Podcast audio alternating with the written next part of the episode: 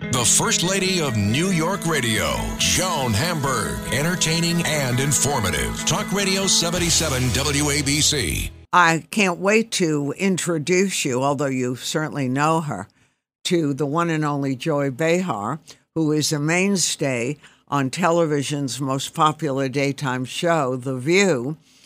And imagine, Joy has been doing this show for years and years. I still remember when Barbara Walters was looking for this idea that she had developed, and suddenly The View was born. And how many years is it, Joy? Um, um, 26. And you've been on, 26 years. It- We, start, we started in 1997. Hmm. And I if, I, if my math is correct, I think it's 26 years. I was off the show for two years and then came back. And did you miss it when you were off? There's a lot of strain to doing a daytime show every day. Yeah.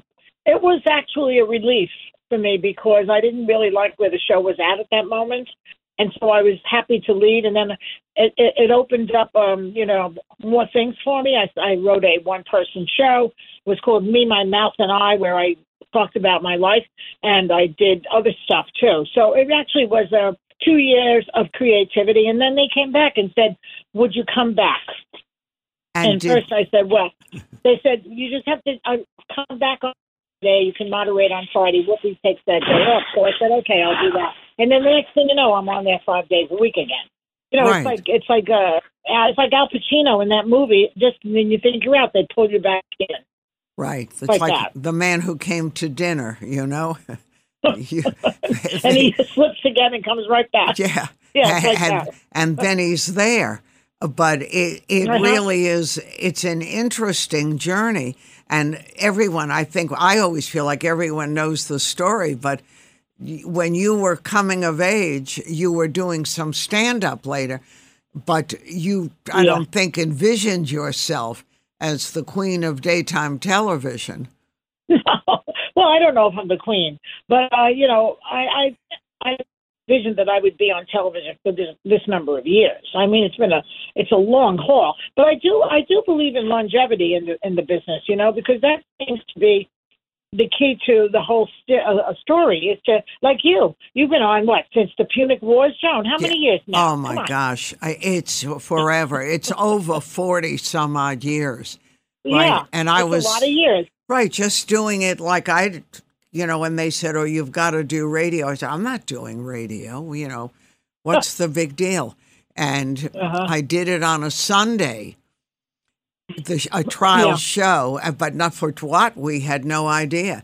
And then you know, I have this huge family, and they all wrote in. It was the best radio they ever heard. I didn't mention it was cousin Gladys and Seal, the whole crew. And the program director said, Oh, we never got a response like that to Sunday show. I was going to say, You should have my family. You'd get a response. So, Oh my God! It's like it's like the people who have a book ad and just go, send everybody out to buy the books at Barnes and Noble and other places, and then they have a, they're on the bestseller list. right, that's the old trick, you know. And But they know what Barnes and Nobles to go to because not every one of them are in the count. So, Oh, I didn't know that. so they go to the really right ones tricky. And Uh-huh. they get their books. But you've written a lot of books on your journey too. Yes, I have. And I you're, have. you're still writing. Yeah. So when you were g- growing up, what did you want to be a writer? What what was your fantasy? Well, I always no. I wanted to make people laugh my whole childhood. I was in the business of making my family laugh. I had a built-in audience in the tenements I lived in because my uncles and aunts who were all single for a long time were downstairs, and I would just go there and make them laugh, you know, and try to make my mother laugh. And you know, I, I just was doing that all the time. I would get in trouble too. I just, you know, I, I, I a lot of times I was too talkative in school, you know, and trying to be funny, and then I would never be. I'd be. They'd tell me I couldn't be on the honor roll. I couldn't be on the Arista because I talked too much, which I, which I resent to this day. to this day, I resent it. No, but you had once said that in your neighborhood, which was, you know, a, a good neighborhood, but a little rough and tough, especially with the Yeah. kids. Uh-huh. and that you were regarded not always in a positive way as a princess. And you was it because your mother gave you such gorgeous clothes, or was it an attitude? Well, when I was, I, I girls from other neighborhoods would come around and pick fights with me, and I never could understand why they did that because I didn't even know these girls. They seemed to have heard of me somehow. It was an amazing thing. I mean, I was just living my life, being whoever I was, and these girls would come and start fights with me, and um, and it was always like an enigma. It was like a con- what's the word I'm looking for? Just odd that that they would pick on me. Right, out of all the kids in the neighborhood. Yeah, right. My girlfriends were not picked on, just me. And I did not get it. So years later, a therapist said to me, "Well, I guess they could smell the princess in you." Isn't that And I thought, what are they talking about? You know, I live in a tenement. I don't live in a castle.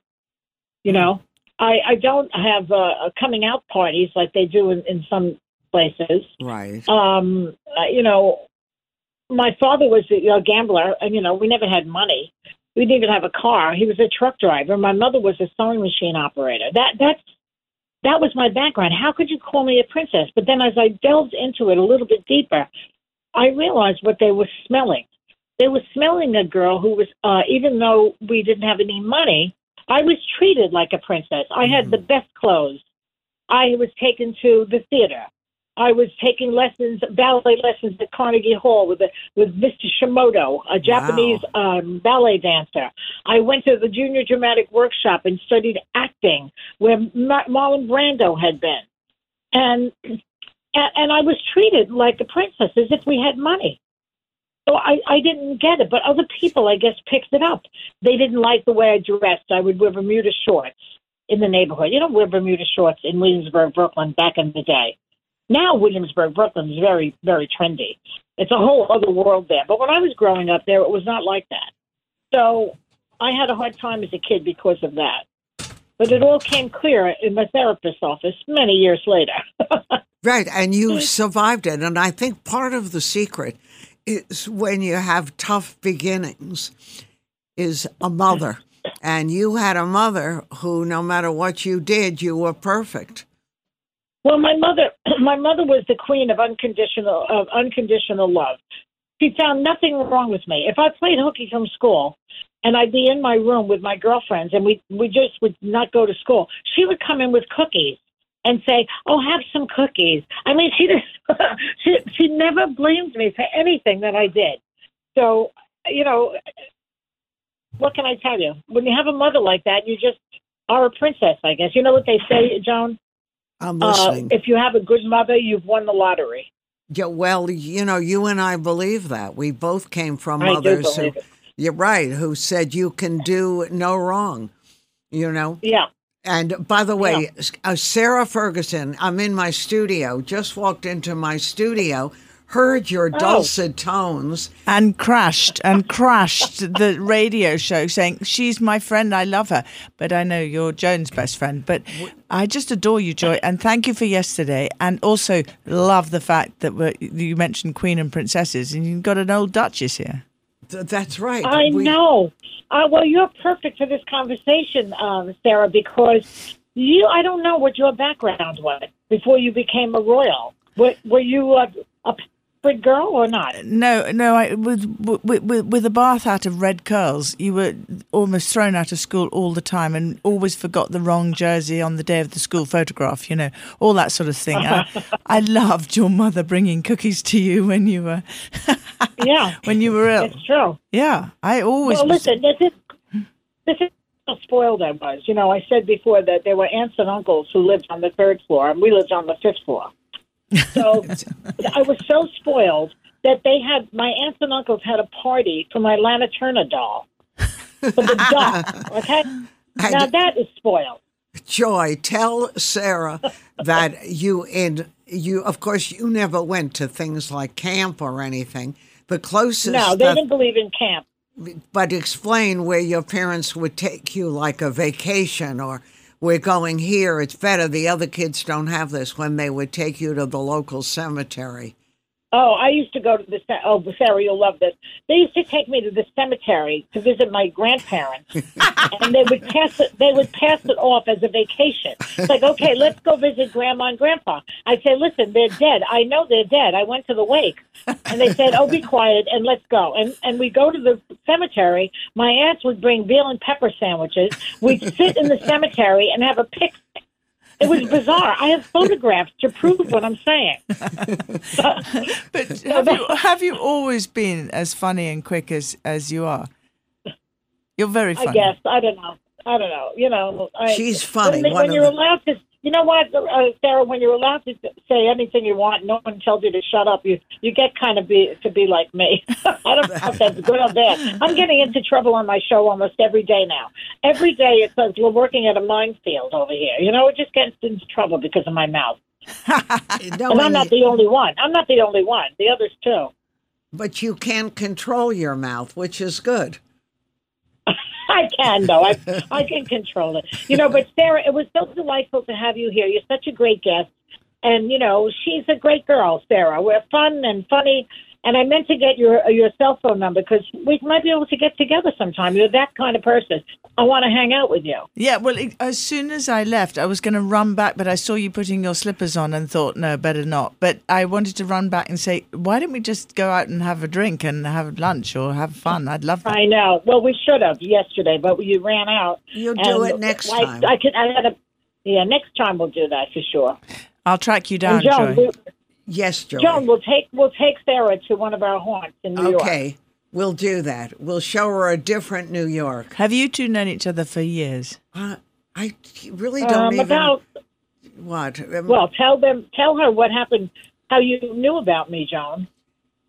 Well, Joy was a, a host on another radio show opposite mine. And I used to drive up to Providence, Long, Rhode Island, because my kids were at a school called Brown University. And I would get in the car, and all the way up, I'd hear this annoying woman. and it made me so mad. I was oh wait, was I really annoying, or were you annoyed by me because I was your competition? I was annoyed by you because you were my competition and you Right, did there you go. Sensitive to the fact that you were my competition. it was very irritating. And she would be this voice all the way up to Rhode Island. And then, ironically, I forget we were doing some TV show and we sort of bumped into each other. And I don't know what happened. We had similar dispositions. And Well, Joan and I were fast friends as soon as we realized that we were not mm. competitive with each other because I got fired from the radio show. And so that's another story. But, but I know, and I, I really didn't want to feel happy because I liked her by now. yeah. But you But Joan. Joan is a very generous person, and when I go out to the Hamptons, she introduced me to people like E.L. Doctorow, you know, the great writer, and other people like that. And that's how I uh, started to make friends in the Hamptons. It's because of Joan. So Oh, that's very come out to the Hamptons, Sarah. She's got her own Hamptons in London. I know that's true. But- no, but- but I want to call, I want to see you when I come to London. I'm going to call you. Leave your phone number with Joan. I will. I'll leave it with we'll Joan. do it. But All right, Joycey, we're going to let you go. Coronation chicken sandwiches. I'll have them ready. Oh, we love mm. that. Okay, we'll go to the cemetery in London. okay, bye bye. right, take care, Joy. Bye bye. That was Joy Behar of The View, and that's Sarah Ferguson, who is a fascinating woman. I've always been interested in Sarah. She is brave, she's funny, she's a chance taker, and she's the ultimate survivor. And that's a gift. And she has wonderful kids and is loyal to those who surround her no matter what. So you're going to hear much more about her after this. I'm Joan Hamburg.